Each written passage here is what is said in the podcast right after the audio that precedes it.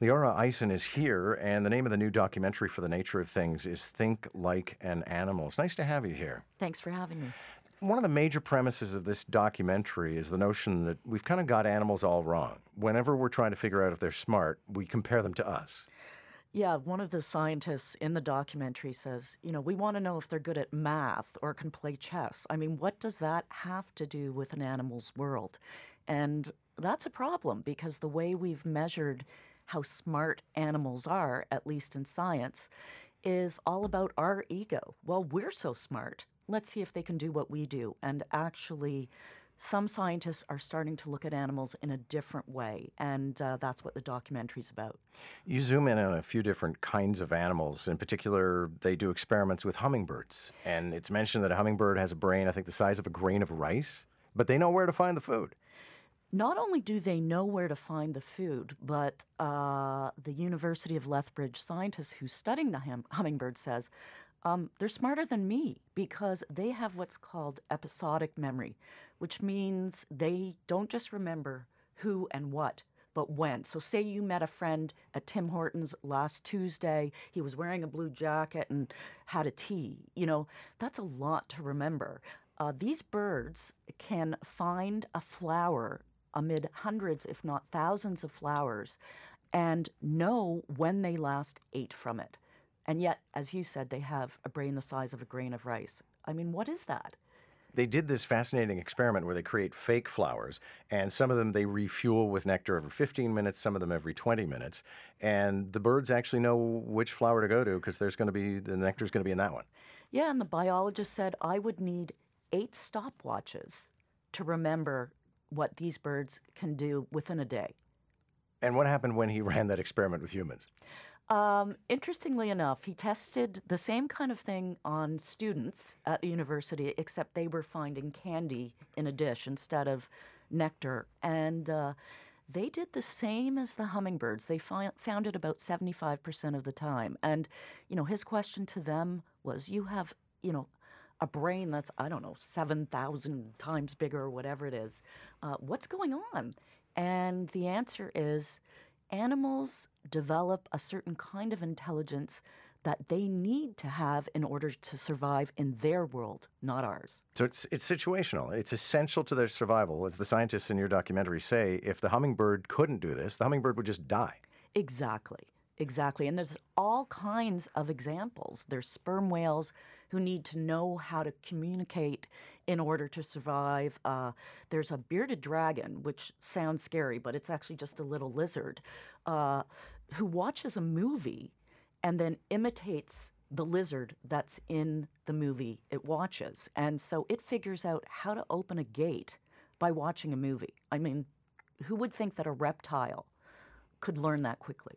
And you mentioned the sperm whales. Fascinating there that uh, this guy's been researching them forever, and he's discovered uh, how they communicate in clicks, and that they have not only they have identities, but they know the identities of the other people around or the other sperm whales around them, and they have memories of things, and all of that is is in clicks. Yeah, and you know we have this image of sperm whales as that's the whale in Moby Dick, as this sort of uh, you know monster of the deep, and yet the reason that they seem to have developed this ability to communicate with each other through, as you said, clicks, which sounds kind of like popcorn popping uh, when they're speaking underwater, is because somebody, uh, they need to know who they can rely on. Um, because they dive way deep down in the ocean. And uh, when baby can't dive with mommy, they need a babysitter. And so they need to know who their friends are. Um, and yet we have this image of sperm whales as sort of these big, stupid, you know, monsters. So it's really not true. What are the implications of this then? I mean, is this a revolution in, in understanding animal behavior? Well, I think it is in some way because um, the implications are that uh, if you are looking at other species and not just your dogs and cats as smart individuals with a brain, with a personality, with emotion, maybe you'll treat that animal differently. Maybe that chicken or that pig uh, that's not being kept properly on a farm uh, will have more meaning to you. And so I, I think there's a lot of value beyond just pure science.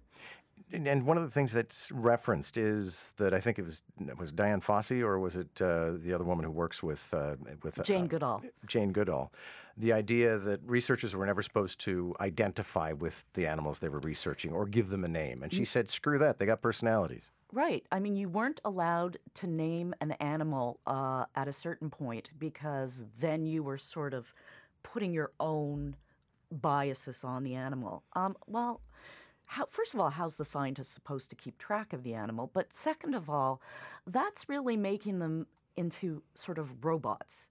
Uh, uh, and, you know, we've come a long way from thinking that an animal is like a soulless machine uh, that doesn't really think, just reacts. And you've touched on this, but I think it's worth reemphasizing because I've been talking about this on my show that the more I watch animals at play and showing personality and showing affection for other animals, cross species, uh, and for humans, the more I think I can't eat them anymore. I mean, do you think that's where we're headed? Um, I think more people are headed that way. I know uh, the human caregivers of Esther the pig, who you've met, uh, had to stop eating bacon, uh, not surprisingly. Um, but it's not just about what we eat, but but about how we see our own role in nature, because. Um, partly based on religion, but for hundreds and hundreds of years, uh, people thought of themselves as at the pinnacle, at the top of the tree in nature. And then Darwin comes along with uh, evolution and says, well, you know, it may not quite work that way. Now, all this research on animal uh, intelligence and neuroscience is is showing us that we're all kind of the same in certain ways. Um, we just do what we need to do in order to vi- survive in our world. Thank you very much for this. Thanks for having me.